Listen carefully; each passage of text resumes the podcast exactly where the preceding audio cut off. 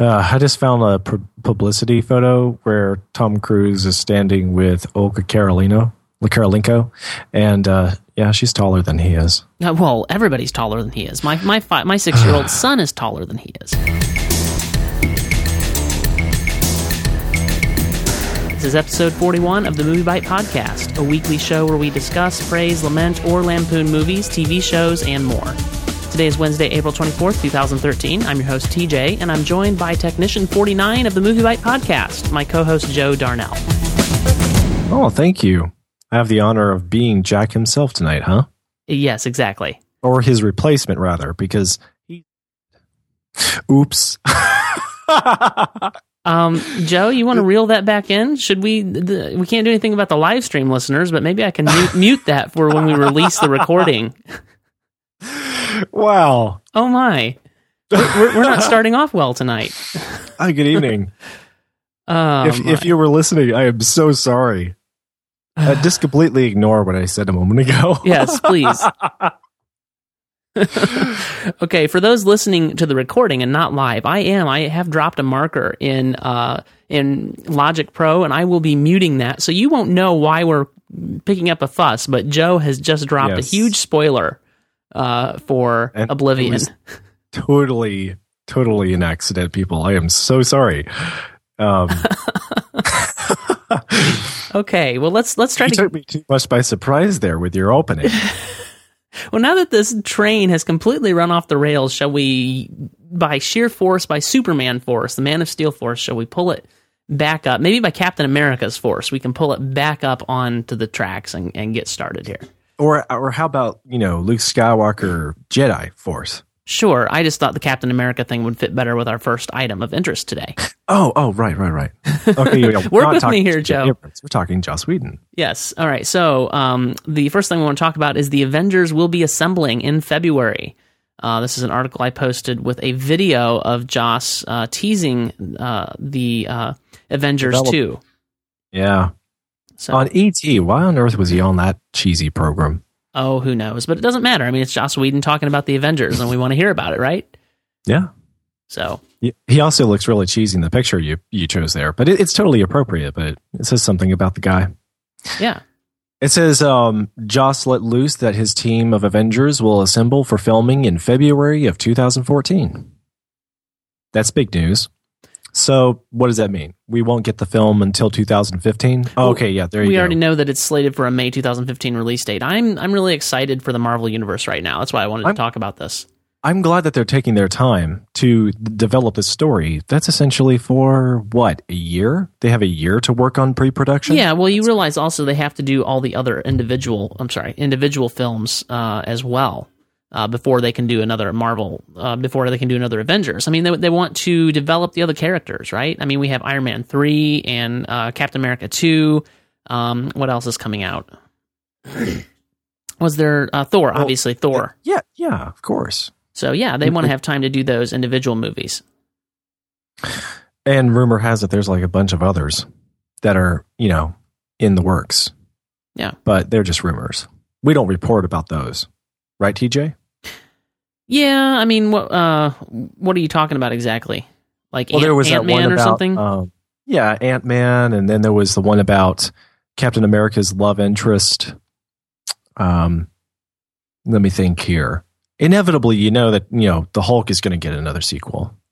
yeah. That's just that's just around the corner. They're not talking about it yet, but they've pro- they've already probably started filming, and it's probably coming out in a couple of months. But you know, the, you you'll get the teaser trailer tomorrow, and then the full length trailer a week from now, and then you'll have the Hulk, and everybody will go see it instead of watching Iron Man, right? Yeah, I haven't heard about a Hulk film, so Uh, my point is, is that they just it's it, you know, Hollywood is in full swing with sequels right now, and Marvel especially, and that's okay. I'm not going to cut you know slight them for it, but I don't know, like the the experience we get in theaters is starting to resemble the experience we have on our couch watching you know episodic continuations.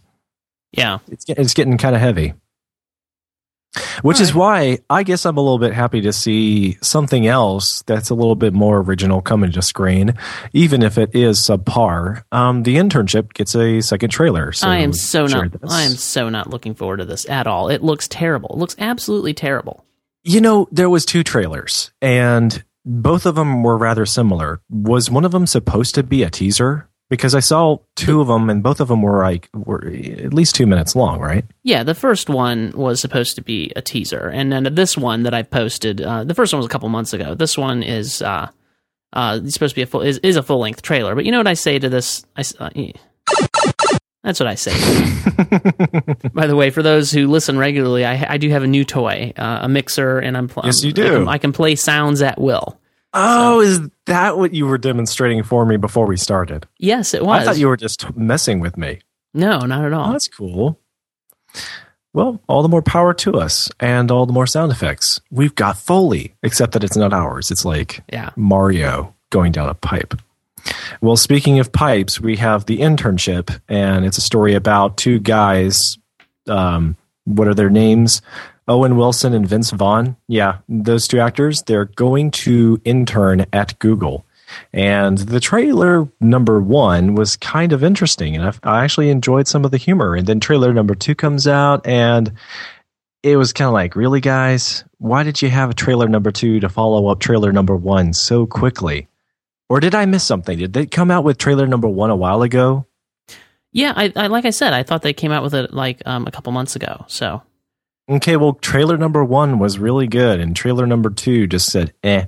You know, like, um, you know, makes me think of the Google homepage where you can either search or hit I'm feeling lucky, and I'm not feeling too lucky with this one. yeah, it looks pretty terrible. Um, But it seems to be a trend going on with the likes of Owen Wilson, Vince Vaughn, and I'm sorry, but Ben Stiller. I like those actors. They've had their moments. It just seems like they're hitting a lot of bad films lately. Yeah, and, and you know, I wrote in the article when I posted this. There's lots of there's lots of opportunity for humor, and some of it is off color, but something isn't quite doesn't sit quite right about this humor. It feels like the writers are out of touch with tech culture, as Wilson and Vaughn are supposed to be in the film. Well, I don't mind.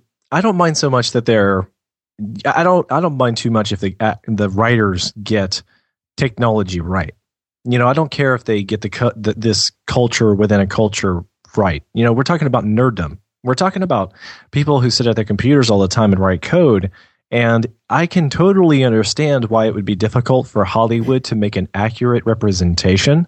My problem is not so much the accuracy and reflecting the culture for what it truly is, but my problem is, you know, if the jokes just don't cut it, if the humor is not is not genuine, if I don't feel it in the trailer, then it doesn't say much for the movie because it's a comedy. Yeah, So they No. need to reconsider the quality of the comedic aspect. And if it's not working, if they're to, you know, I think a lot of comedies depend on their actors too much these days.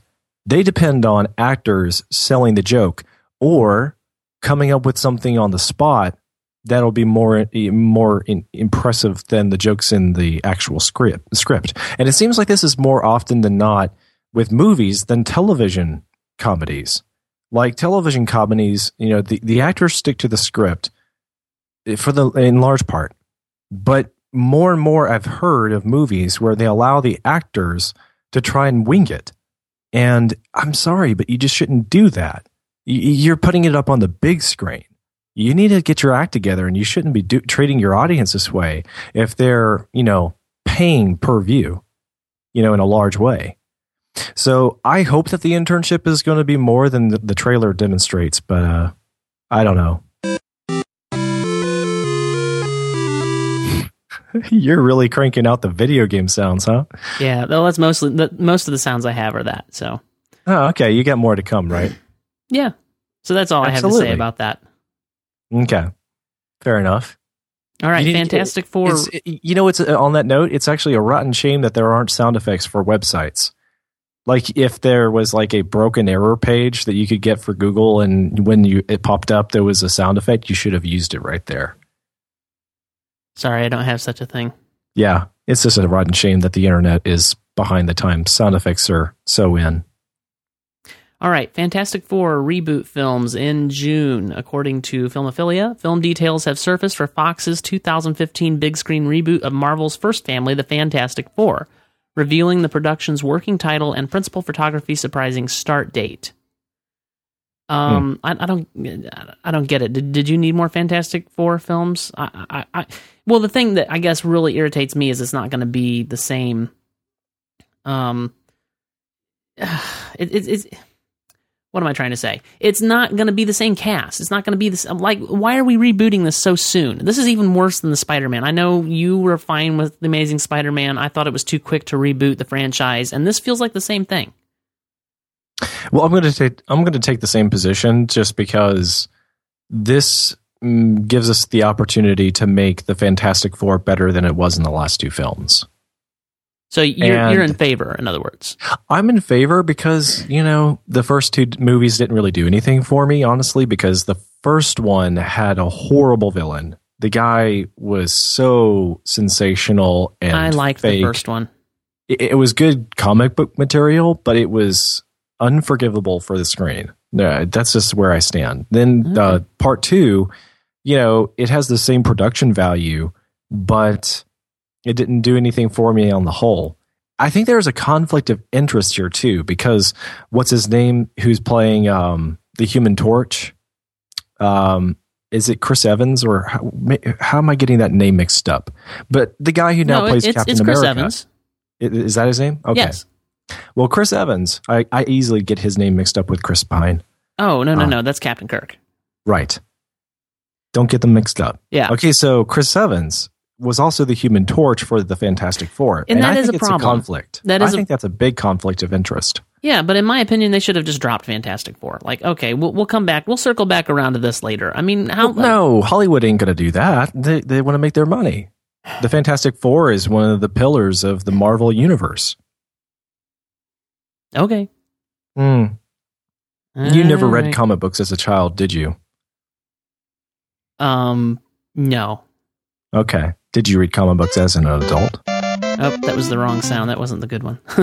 um, not really. No. I, I, I mean, as, as, a kid, I read a few, but not like religiously. Okay. My boss actually has originals of the Fantastic Four series in his home entertainment room. Uh, he has them mounted and you know, up, you know, framed in cases up on the wall. It's it's beautiful. Um, I respect him for that. He's like sixty something now, so he read them when they, you know they were original back in the seventies as a young man. Anyway, that to say that I think that there's a lot of room for improvement because the Fantastic Four. If you don't know, people, uh, the Fantastic Four actually predates Spider Man. Spider Man predates most things like the X Men. So, uh, in large part, the Fantastic Four is the reason that we have Marvel today. The way that Superman is the reason we have DC Comics today. You know, Batman came a couple of decades later. Um, the Flash, Wonder Woman, and all the others came in between. But, you know, the Fantastic Four is the heart and soul of the Marvel Universe. And I think that though the films were inter- lightly entertaining, that it makes complete sense why they would want to reboot now before they get carried away with yet another another sequel in this first uh, initial franchise. So I, I, think it's completely justified. All they just right. need to, you know. Well, I'm, I'm just tired of the attitude that says reboot all the things. Ugh. Yeah, you're right, and I I can understand that too. I agree with the oatmeal. All right. Well, we have uh, somebody in the chat room saying that he's procrastinating on a project, and so we better do a good job tonight. So we probably ought to move on and stop belaboring Fantastic Four and stop arguing over whether it's going to be any good or not, and stop arguing okay, over the pressure's whether it's on. going to be a good idea or not. Let's talk about the Thor 2 teaser. Did you watch this? Yes, it's amazing. Yeah, I'm happy. This isn't a teaser, people. this is this is exposing a lot. It a is- teaser is where there's a lot of cloak and dagger stuff, and then at the end you see Thor smash his hammer against a rock, and that's it. That's a teaser. But this is like fleshing out the story. This introduces villains. No, see, but I, I didn't feel. I. I feel like it's somewhere in between what we used to think of as a teaser and a trailer. I think it's the new teaser. Like they're they're getting more and more that way. Like I don't know what's driving that exactly, but um, yeah, but it's not quite a full trailer. And you see, you know, But there is certainly some things in here that look like reveals, but I expect that they're not. Like, you, know, um, I, we, I saw, I believe it was Stuart Adams was uh, speculating that, or he says, I'm calling it now. Um, you know, Jane dies. I, I don't think so. I think that because of the way it's framed in the trailer, you don't give that away in the trailer. Like if she were going to die, and so the fact that she's in peril, yes, of course. But the fact that they went anywhere near it tells me that no, she's not actually going to die. Well, word has it that they actually have another significant person leaving the series. I won't. I don't want to give away a spoiler before the movie even comes out. That's ridiculous. But yeah, there is someone significant who is lost in Thor two. Uh, I won't say who, but yeah, there is someone who dies. So I don't know who actually, but I have official word that there is someone dying. Maybe it's Thor. That, you know, that, that would make complete sense because he died in the first one, so he's got to probably die what twice in this one, you know, to uh, to outdo the first one. Thor died in the first one. What movie did you see? Well, we got the whole review for it over on the old web show we did with Movieology. We did a piece, and But you I, know, I'm saying I just watched Thor recently, and I don't Oh, know yeah? what you're talking about. Well, it's interpretive, right? But there's that moment when he's in the downtown on Earth and some crazy, credible, you know, like soldier thing shoots a laser beam into Thor and he fry, he fries and he's beaten up and Thor's lying on the ground unconscious. Some people interpret that to be that Thor actually dies and resurrects in the same scene Uh-huh. there's it's not me uh, this, this comes from the internet and the, Well, then it must be true. yes all of them have unanimously declared thor is a god and he resurrected from the dead in thor and he probably will again in thor 2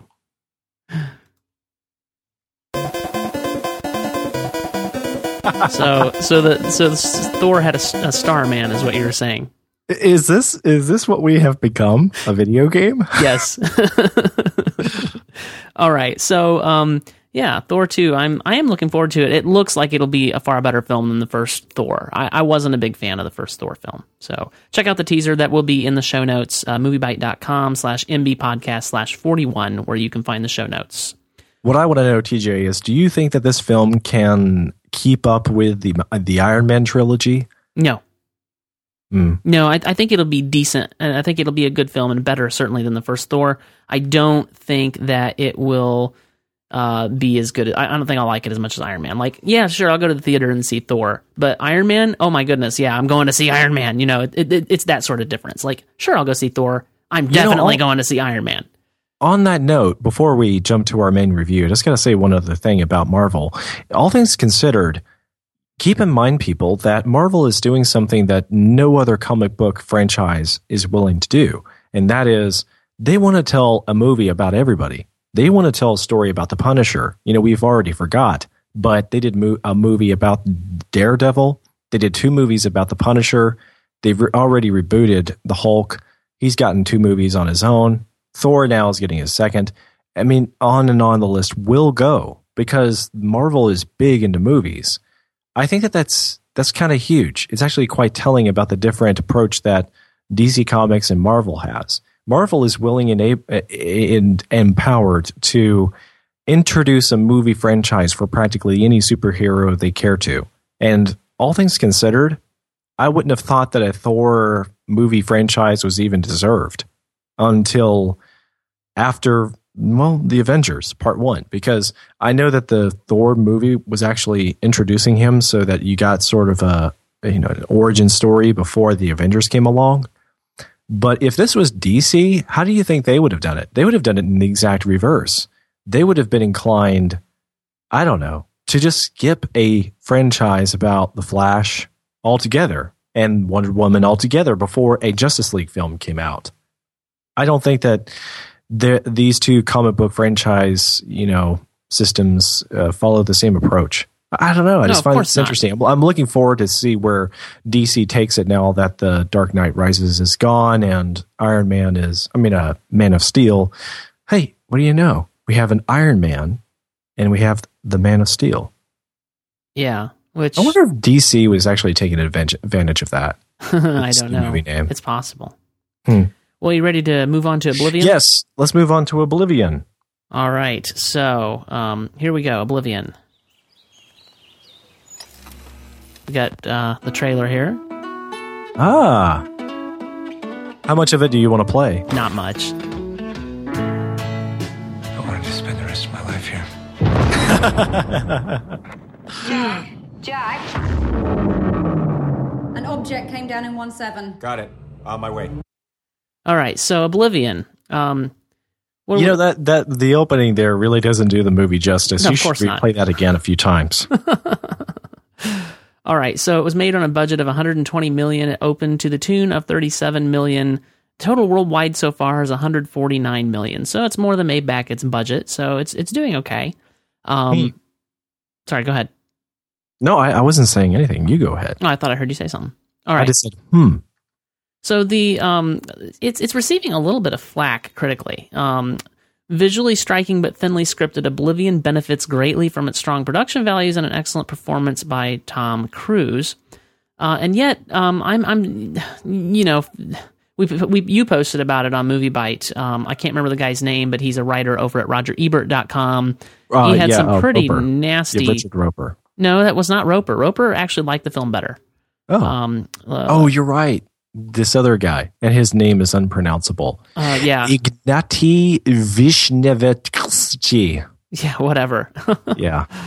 So yeah, I mean, I I don't understand what's. I mean, and you you did a really good takedown of him. Um, I, Thank you. I but even even like on Rotten Tomatoes, the tomato meter is reading fifty six percent. Like I don't understand what's behind that, and even the audience is only at sixty eight percent, which I I liked it far better than that.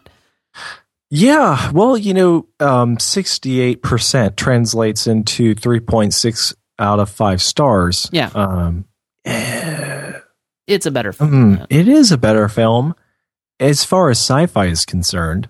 As far as, you know, movies in general are concerned, I can understand why it's getting that kind of meter. The the critics are not mindful of the genre as much as you and I are. They're thinking more about movies in general and the, the appreciation of just watching movies. But even just as a movie, Joe, I enjoyed this film. I enjoyed, you, you, you know, I was listening, uh, as, I've mentioned before, I do listen to the Slash Filmcast, and I was listening Uh-huh. to their review of Oblivion on the way here, and I thought, man, can can can a movie not do anything to please these guys? But right. um, but they were they were like, um, they were Well, this so, brings to mind the reviews from over uh, one of my favorite bloggers is uh, Shawn Blanc uh, Yeah. over at shawnblanc.net. You know, we'll have that in the show notes, right? Um, this guy, who I read all the time, I was taken by surprise that he had seen the movie the day after I did, and he really loved it. Not only did he love it, but he also loved his soundtrack. Not only did he love the soundtrack, he also loved the visual effects.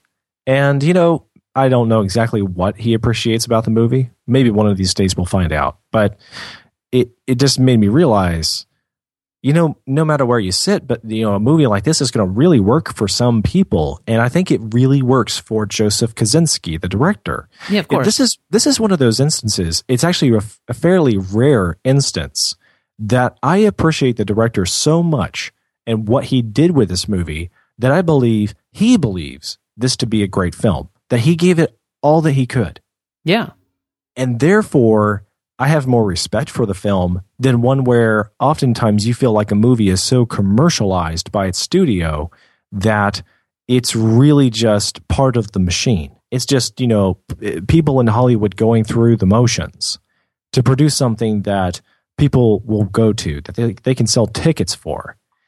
Oblivion doesn't feel that way. It actually feels like the director, the actors involved, the the editors, I mean everybody as far as like pay, uh, reading in between the lines, looking at the quality of this film, I believe that there's some heart and soul in this film. Even if it's not the most interesting film, it has certainly got a lot of heart and soul. No, this film had a lot of heart and soul. That's what I liked so much about it. Um, oh, so so one of the things I was about to say is that they were really down on it and criticizing the pacing. And I thought this film was so wonderfully paced. Like it took its time to tell its story. It didn't feel rushed. It never like like what did they want? Some super hardcore action flick? They want Fast and Furious 6? That's coming out later. you know, like what's the deal? I don't understand. I loved the way this film told its story. I loved how it took some time to unfold what was going on to let us live a little bit with uh with with Vika and and Jack Harper. Uh, well, you notice that both Tron Legacy and Oblivion, uh, you know, you could say, um, suffer from this quality or benefit from this quality. And I loved Tron Legacy, Joseph's first film. I think that it stands out because it was so evenly pla paced, slowly paced, and develops the universe, gives you the time to appreciate not just a lot of action and a lot of change from scene to scene, but also the setting. That that's something that we don't get to appreciate much in films these days. Yeah, no, I, I completely agree. Um, and I guess that you would say at this point that's looking like a trademark of Kosinski is kind of taking his time and letting the world open up. You know, I've been complaining a little bit on MovieByte.com when I post uh, Star Trek trailers and, and, and clips and stuff talking about JJ's style and his pr- frenetic pace and, and his use of lens flares and just really confusing the viewer with his choice of editing and camera work. And, Right. and and and Kosinski doesn't do that. Instead, he he still has the same striking visuals that that are just as striking as what JJ does. Because like one of the things about JJ Abrams is his visuals are very striking. Right. And and but Kosinski still has that, and yet he slows down, he backs off a little, and he lets you take the world in and take the story in. And that's that's what I was loving about this film. yeah. So this is Star Trek on vacation. Um uh oh. Figuratively speaking. um no. No, not not actually. oh, okay. Well, for you're having too much fun. Yes, I am. Well, for what it is worth, again, people, we'll go ahead and just mention it. The movie was made on a 120 million budget. That is a lot of money. That's the kind of money that you put into a superhero film. Um, domestically, to date, it has made 42 million. On opening weekend, it made 37, which isn't that isn't too bad, Well, the and that 42 million is not the worldwide. That's domestic. right? Well, I, I said that. Well, the but the worldwide is 154 million. Oh, so it's gone up since we did the outline. Yeah. All right. So basically, this movie's already, you know, it's more than broken even. They they, they have they're sitting on thirty million in profit. Yeah. So, Okay. and what is it? It's only been out for what a week. That's doing great. That's that's uh, comparable to like, uh, you know, Mission Impossible numbers percentages wise. It's doing great. So a little bit about the storyline. I think it's high time that we go ahead and divulge this, TJ. I think so too. Okay, so Tom Cruise stars in Oblivion. If you didn't know that, you weren't on this planet for the last 60 days, were you? They were really pushing this film. I mean, I saw it everywhere. Yeah. An original and groundbreaking cinematic event. Okay, I'm sorry. I'm actually reading the synopsis from Universal Studios, and Yeah. they had a lot of fun with this description, and that's why that's why I'm repeating it here. Uh, you could tell that they actually loved writing the copy for this description. Uh, an original and groundbreaking cinematic event from the visionary director of Tron Legacy and producers of Rise of the Planet of the Apes on a spectacular future Earth that has evolved beyond recognition. One man, one man's confrontation with the past will lead him on a journey of redemption and discovery as he battles to save mankind. All right, I'm, I'm going to turn off the awesome dramatic voice. 2077, Jack Harper, who is played by Tom Cruise, serves as a security repairman stationed on an evacuated Earth, part of a massive operation to extract vital resources after decades of war with a terrifying alien threat who still scavenges what's left of our planet. Jack's mission is almost complete.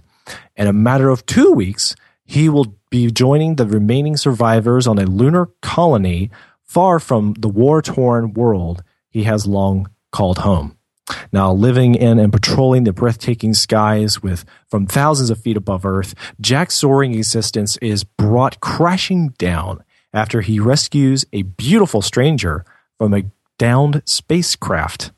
Go figure. And drawn to Jack from a connection that transcends logic, her arrival triggers a chain of events that forces him to question everything he thought he knew. For a fact, you know, all the truth. He questions it.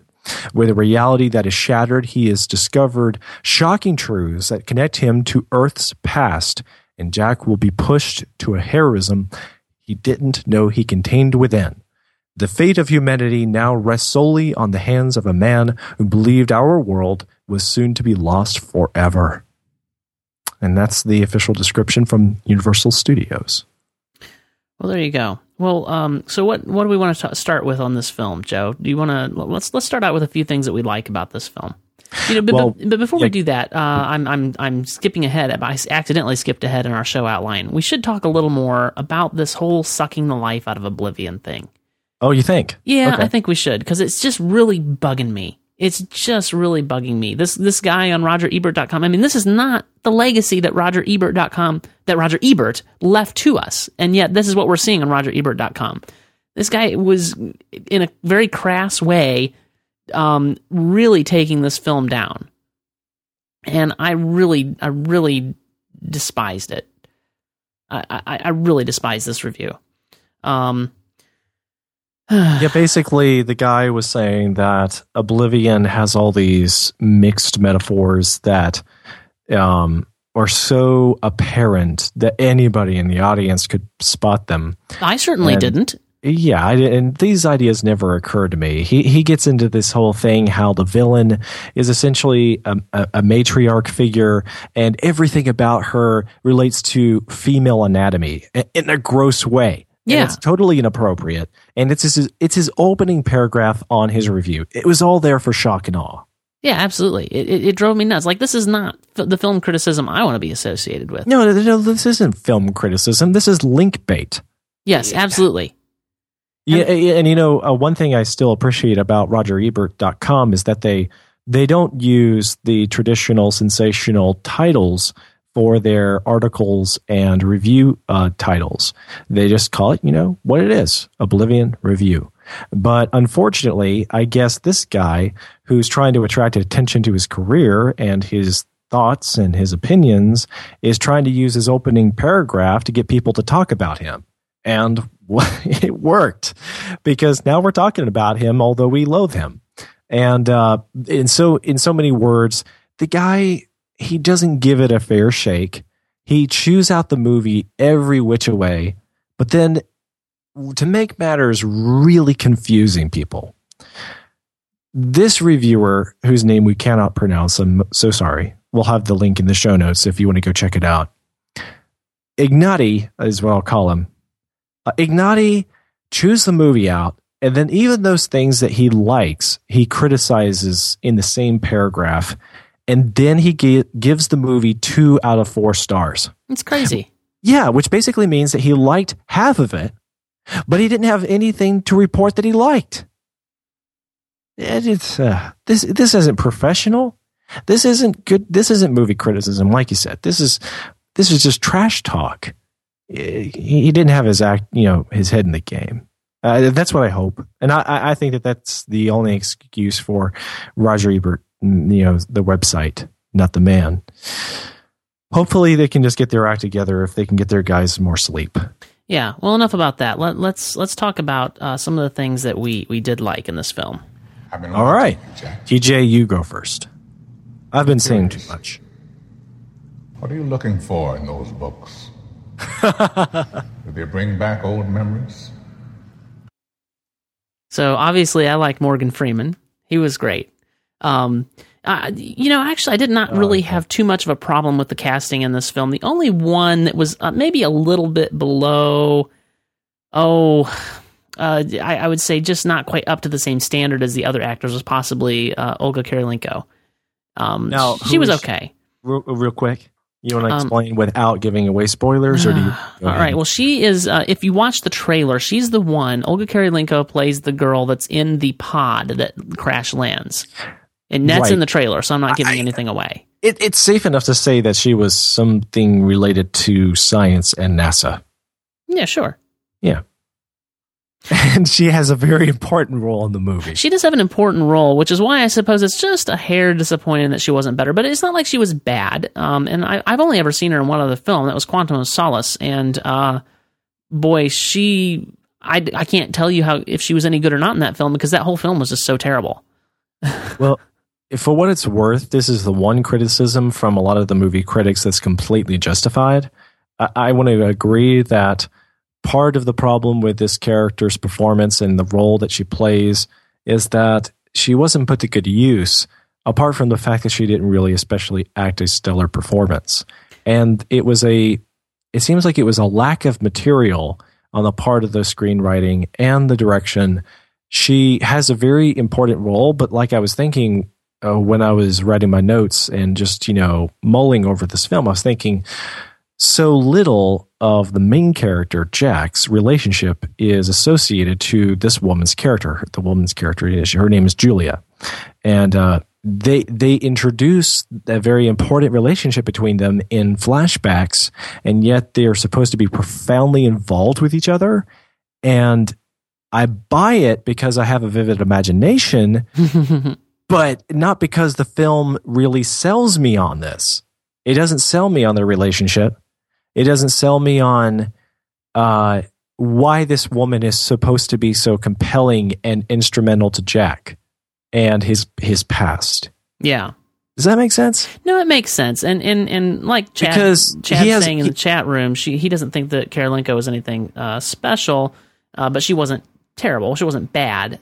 Basically agreeing with what we're saying here, and basically what I wrote in my review, which is she wasn't special, but she was fine and that's kind of yeah. I think I think maybe because uh, Andrea Riseborough gave such a great performance as Victoria, uh, and trying to give us that conflicted um, character, uh, you know, because because her role.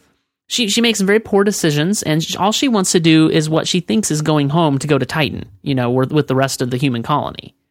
And right. and and she did such a great performance in that role, even though she's a tragic character. I think maybe that Olga Kurylenko next to her just wasn't up to the, the that same level of acting. Well, uh, for what it's worth, I'll just go ahead and say that Victoria is my favorite character in the movie. Um, mm. The act, no, but the, hear hear me out. I know that she has a supporting role. She's not the star of the show, and nor is she like some sort of, you know, uh, very present and dynamic character or um, especially unique villain or something like that. But as far as a side character is concerned, hers is one of the better I've seen in recent times. She performed her role very well. I thought she was a very intriguing character. What are you doing? Oh, this wasn't the point. There, that was what I was looking for. I don't want to know. Sorry, go ahead.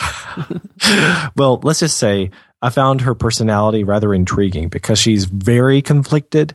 I would dare say that she is more conflicted on a deeper level than the main character Jack. She has much more inner turmoil, and because on the one hand she's trying to be all things to Jack, and on the other hand she's trying to be all things to their superiors, and that becomes very central to this film. And I appreciated the depths of her struggles a bit more than Jack's. Yeah, that's why she stands out.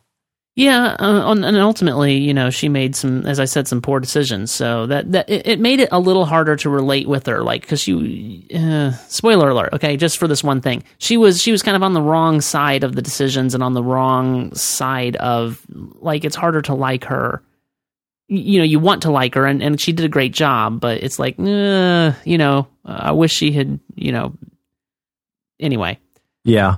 Hey, for what it's worth, Chad in the chat room has a good point. Um, going back to Kurylenko, uh, her character's importance was less about her relationship to Cruise from his standpoint. It is more about his link to the past and the truth about Earth than what it means to Jack otherwise. And I think that kind of makes sense. I can see the value in it there. I just wanted more. The things that they didn't divulge, they didn't develop. Does that make sense? Yeah. Good. All yeah, right, so. continue. All right. Well, um, you know, as, while we're on talking about characters and casting, um, you know, for whatever reason, Tom Cruise works really well when cast in the right roles. I like like he's not great if he's cast in the wrong roles. He's not a now you like you versatile like him though. actor. You think that Tom Cruise is interesting and important to cinema, don't you? Um, well, in this sort of role, that's what I was getting to. Is yes, here he does a fine job. He, he- I can't imagine anybody else in the role of Ja- Jack Harper. Yeah, I can't. Nobody's coming to mind, and he did great. So when you cast him right, um, y- y- you know, um, he he just has that. Um, it- it's kind of as I said in my review, kind of a schoolboy wonder, and it's mixed with skepticism and curiosity. But it's all he's also got that I couldn't give a care about you know whatever attitude you know like it, it just it, it works really well in this sort of role as a protagonist Yeah, absolutely. And I, I don't care much for Tom Cruise as a whole. Like, I'm not a fan, but I appreciate him in a good role, and this is one of them. He he excels in it. Like you you pointed out in your review, he stands out in Minority Report as well. And you liken them in that in some ways you feel like they're essentially the same character or the same role. More or less. I mean there's some variation but Yeah. tom cruise typically plays the same type of character or he works well when he plays the same types of characters. Uh, and yeah it's a very similar role to that of minority report. Uh, you know the circumstances are different but the the the type of character he's playing is the same. Uh, I just found a pu- publicity photo where Tom Cruise is standing with Olga Carolino, Kurylenko, and uh, yeah, she's taller than he is. Uh, well everybody's taller than he is my my fi- my six year old son is taller than he is Yeah, uh, Chad, uh, you know, again from the chat room, there's a good point here from Chad that, uh, and I agree with this. This is something I had, had noticed too, and I didn't mention it in my review, but I'll mention it here. Riseborough's character um, is his theory is that she remembers things, but she's too scared to delve into those memories. And I agree. That was the impression I got too. Like they're both remembering things. Like the cloning process worked a little too perfectly or whatever, and they're both remembering things, but she's burying it. yeah. So Well, okay, so we've highlighted that ja- uh, Tom Cruise, played by Jack, was essentially perfect. That uh, one female lead didn't do the greatest. The other supporting female lead did pretty good. yeah, Now, do, should we get to the obvious? sure, go ahead. All right. People, you watch this film not because you're expecting to fall in love with an awesome sci fi, but because it's a gorgeous movie. It's got oh, some Oh, it's brilliant beautiful. CG. Yeah. Well, and, and it's really hard uh, to to tell what CG and what isn't. I mean, the CG has advanced that far, and I do know that some things that I would have naturally assumed were CG were not because I had watched some of the the uh, the features, the the featurettes that had been coming out, uh, sh- highlighting the fact that some of these things that he did, that Joseph Kosinski did practically in camera and real effects, and that that's that's a good thing. Like, so I know that some of these things that I would have thought were CG were not, and yet I know there's plenty of CG, and it all just blended and worked so well, and it was such a great movie. Absolutely. From beginning to end, there was nothing about the special effects, the visual effects, which are two different things. Visual effects are on set, on screen. They were actually filmed um, for the most part. The other one is, uh, you know, stuff that was done in post. Uh, I couldn't tell the difference between them. No, I couldn't the only, either. The only thing that gives it away is the fact that I know things like the aircraft that Jack flies around in is probably scientifically impossible right now to fly. So that kind of thing didn't really exist. That Right. The the actual physical prop of that th- aircraft existed, but uh, I don't know how much of that. I mean, obviously there were times when it was CG'd in the set, but if you saw Tom Cruise in it, it was probably the practical thing on a shot on a blue screen. And there was the moon, which was blown up and strewn throughout space. That that wasn't probably real. No, it was a little bit fake Okay. looking. Actually, I that was like the one thing. It's like okay, and it looked cool. I didn't really have a problem with it, but it's like yeah, that moon probably wouldn't. I mean, it still even looked like like it still had like traces of of uh, like fire on it. It's been sixty years. I mean, what what were they? So anyway, it was a little weird, but it was cool looking. It looked like something that belonged on a sci-fi novel cover. cover. yes, it did. Yes, it but did. otherwise, everything was great. And uh, thankfully, the shots of the the moon strewn through space were few and far between. Yeah, it was only that one shot actually that I remember. But all the other like like the, the the really cool like like making things just recognizable. But but you know getting back into real science I, I i don't know like a real scientist to be able to tell you how much of this is real. But like if you blow up the moon you're going to create some serious tectonic stress. You're going to change just like they showed. I mean that you know things were buried that that you know, land mass had changed, oceans had changed, and, and, and just, you know, because the moon affects all that stuff. And it, it you know, so I, I thought that was cool. And, and, and the visuals were very striking, you know, showing ships on dry land keel over with, with the, the, the earth piling up around them and stuff. So, right. Yeah, it was, it was, it was awesome. Hmm. We've got we've kind of gotten out of order in our outline, but uh, I guess we are nailing it down, right? Yeah. Who cares? Throw a caution into the wind. Yeah. So yeah, it's a it's a very beautiful film. I I I mean it's it's worth seeing just for how cool it looks. I mean, you know, I, I know that's that's uh, you know, we can't say enough about it. Really, that's yeah. I mean, because the movie does that for itself for the whole two hours. It's just you know every second. hey, right. look at this. This is gorgeous. Look at this. This one's gorgeous too. You know, shots. All right. Um, you want to talk about the soundtrack? Yeah. You know, I, I don't think I can do it justice, honestly. I wasn't super impressed by the soundtrack. What? You go ahead. You weren't impressed you, by the you, soundtrack. Please introduce the soundtrack. It, it, it give you uh, give us some thoughts, and then I'll follow it up. Okay. Well, this is the first track uh, from the a SoundCloud version that I have on MovieByte.com, which I'll put that in the show notes.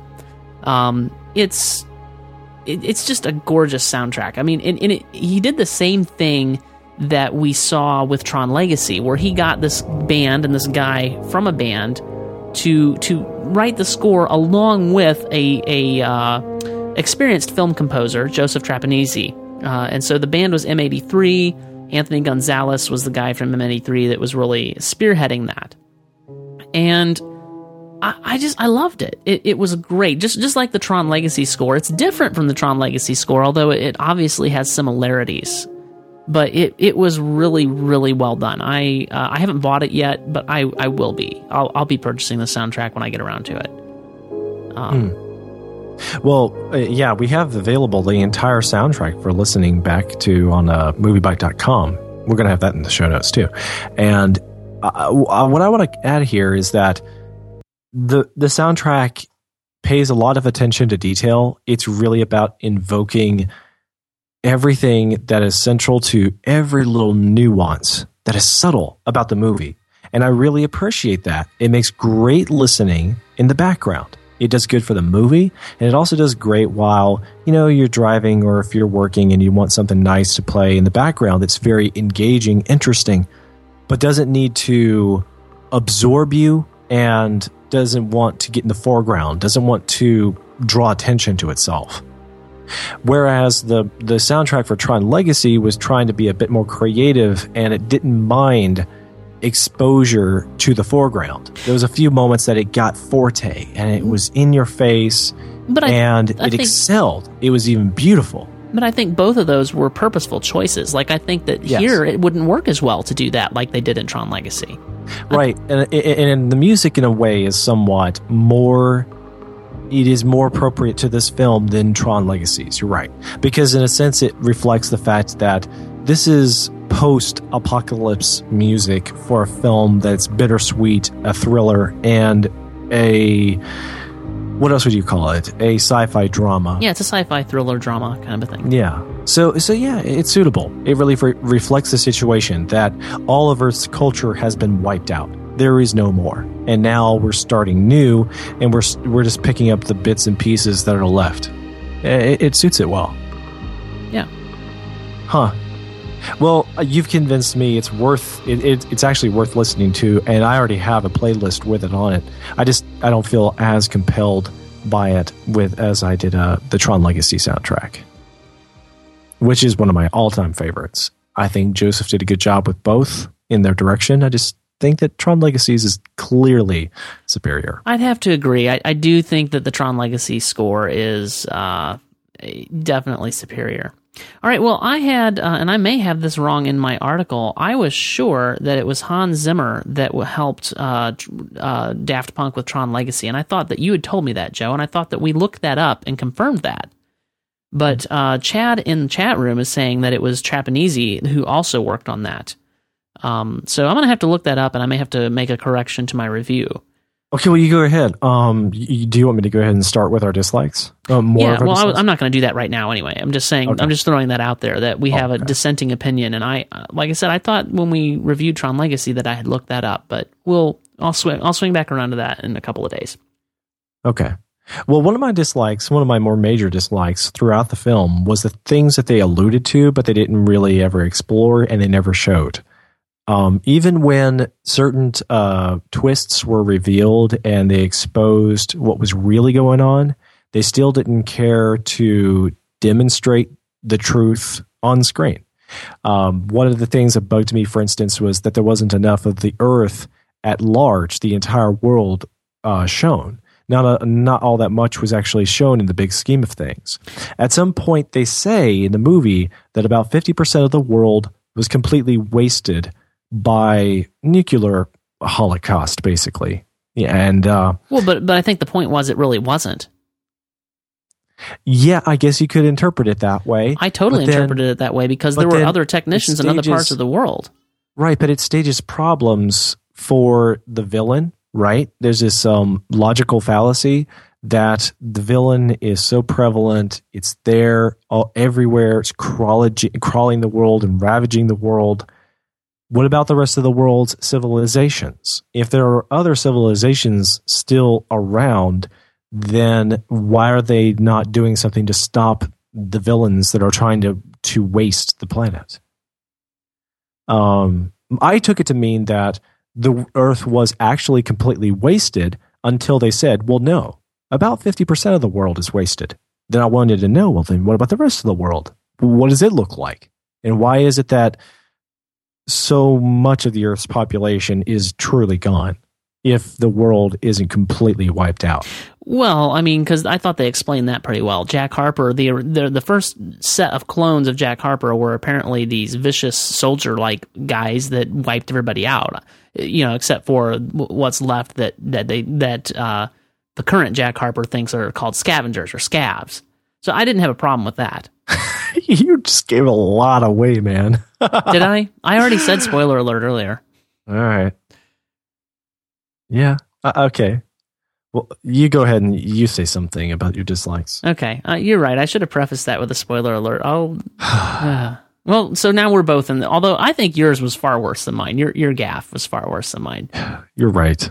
So yeah, I, I can't I can't really agree with you there. I, I I thought that it was fine. Um, one of my dislikes, uh, I, I really only had minor flaws. Um, you know, I didn't rate it five stars. I only gave it um, uh, four of five stars. So there there are a couple of things. Um, and and one of those things is I think the script starts out really strong. I really really liked the pacing at first, uh, and and I thought that the pacing held pretty well throughout, although it got a little bit uh, off toward the end. But I, I think most of that was uh, scripting problems. Toward the end, the script kind of fell a little, little bit short of what I would have hoped for. So I, I, I think just the, the climax of the film, um, I wanted it to be more than it was. I wanted there to be a little bit more meaning in it somehow, and it, it just it turned out to be a little bit more run of the mill. Yeah. Well, on that note, I think it wasn't so much a shortcoming of the protagonist as it was a shortcoming of the villain. Would you agree? Yeah, no, it wasn't a problem with the protagonist. It was a problem with the writing of the villain. I'll, I I can give Yeah. that away. Because part of me had been convinced that the protagonist was willing and able now to face any challenge, and he would have done it. He would have faced anything. And then it turns out that his villain was um, lesser than the willpower of our protagonist, and ultimately was just uh, Uh, just completely at a loss at the end of the film. Like totally unprepared. Like, oh, what? You know, what just happened? And you know, well, Jack came along. Oh, okay. Obviously, Jack's superior to the villain. That's kind of how it felt, and I'm kind of like, well, no, the the villain should have been more. Should have been more of a challenge for Jack. Yeah, I agree. Well, and that's my other complaint. And, and this may be, I know I already dropped a spoiler without warning, without even thinking about it. I'm sorry about that. This may be a bit of a spoiler, so you might want to tune out for a second. It, it won't be a huge one. I'll try to keep it from being like super spoilery in the way I tell it. I'll try to keep it vague. But my my other complaint with this film my, is is okay. So getting Cruise into the enemy's camp, let's say, to set off the weapon. Um, like how did that seriously that big high tech alien thingamajogger couldn't detect what was going on? It couldn't detect the nuke.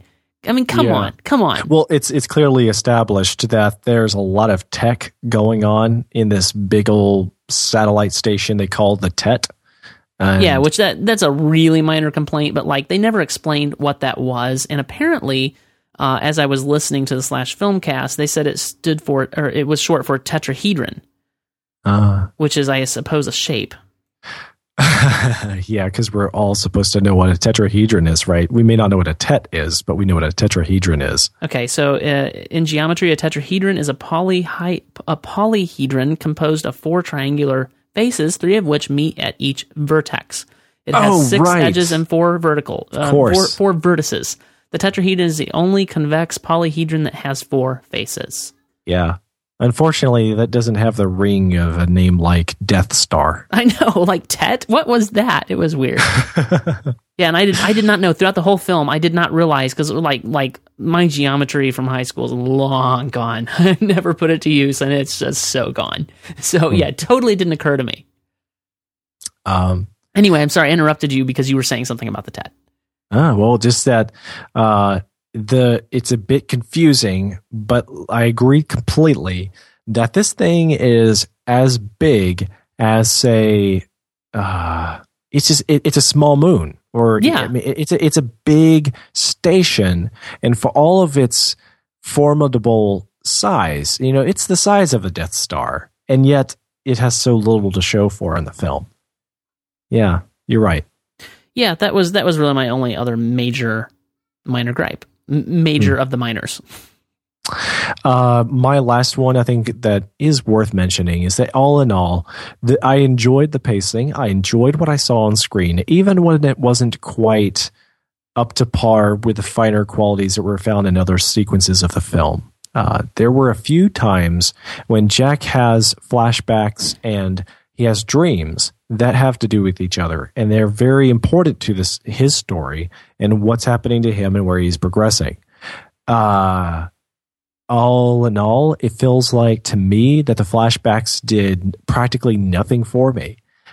They felt disjointed from the rest of the film at times. They felt uncreative. They they didn't do much for the characters. They didn't have much to show for their acting in these scenes. And I just felt like they should have been completely executed in another way.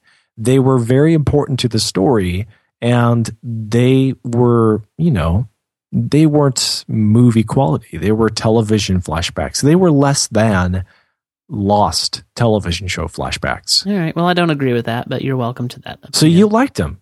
yeah, I loved them. Huh. Yeah. I just, when I saw, Sorry. oh, what was that? Was that one of your sound effects? It was really gross. No, I, I had one. something. My like my throat was killing me. Oh, okay. Okay. Well, there you go, people. That's that. what, what does that even mean? I don't know. It's a Mario sound, so it means something. All right, I give it four of five stars. Now, Joe, when I talked to you, you were in the four star territory, but you've apparently downgraded your star rating. Personally, I enjoy the film well enough that I feel like it's, you know, a subjective point of view, but I enjoy the film for what it is. And it's one of those films that I wouldn't mind having in my movie library just because I love Joseph Kosinski. But if I try to be, uh, if I try to take myself out of the equation, that's a Tron Legacy reference. If I try to take myself out of the equation, then I have to say it's more like a three and a half star film.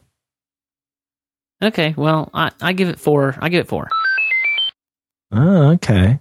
It's more like a uh, well, there is no metaphor I can find. Never mind. Never mind, people. You're running off It the also- rails. Yes. All right, It, well- it got a 7.2 on IMDb. And like you already mentioned, it got a 57 from critics on Rotten Tomatoes and a 68 from the audience. Yeah, uh, I mean, you know, for me, I mean, there's a lot to recommend it. One thing I haven't touched on yet, I'll just touch on it briefly, is I I like for movies to grab me a little bit emotionally when appropriate, and this film I thought wasn't going to do that until it kind of snuck up on me toward the end. Even though I had mm, some issues with the ending, yet at the same time, it was it was definitely an emotional ending in a satisfying way in, in, in many ways, and so that that was yet another like that I hadn't touched on yet. I, I definitely I definitely recommend it. Uh, I, I recommend seeing it in theaters. Okay. And yeah, uh, for what it's worth, my bottom line is just that Joseph Kosinski, the director, keeps my interest through to the end of this highly creative film. And it's not especially engrossing, but it is a good creative sci fi concept. The acting is good, the visuals, visuals are stunning, and it stars Tom Cruise. So you have no reason but to see it in theater. So what are you waiting for? Yeah, we're running pretty short, so I do want to mention this too. Um, a lot of the critics and that I've been hearing talking about this film are talking about how it's really kind of a rehash or a remix of of all the other good sci-fi's out there, and so there's nothing really new here that this film has to offer. And I have to disagree. I have to beg to differ. So what? I mean, because there are only so many plots in the in the world to be had, and if every single film has to be original and every single concept, then there are going to be no more films. And I thought that this film did a really good job of taking sci-fi concepts, which let's be honest, are we? There's only so many sci-fi concepts. You're when you're dealing with sci-fi concepts, you're already in a limited pool of resources beyond the broader world of plot devices. Well, this is the reason why westerns are essentially extinct or endangered species because oh, it's my turn to cough.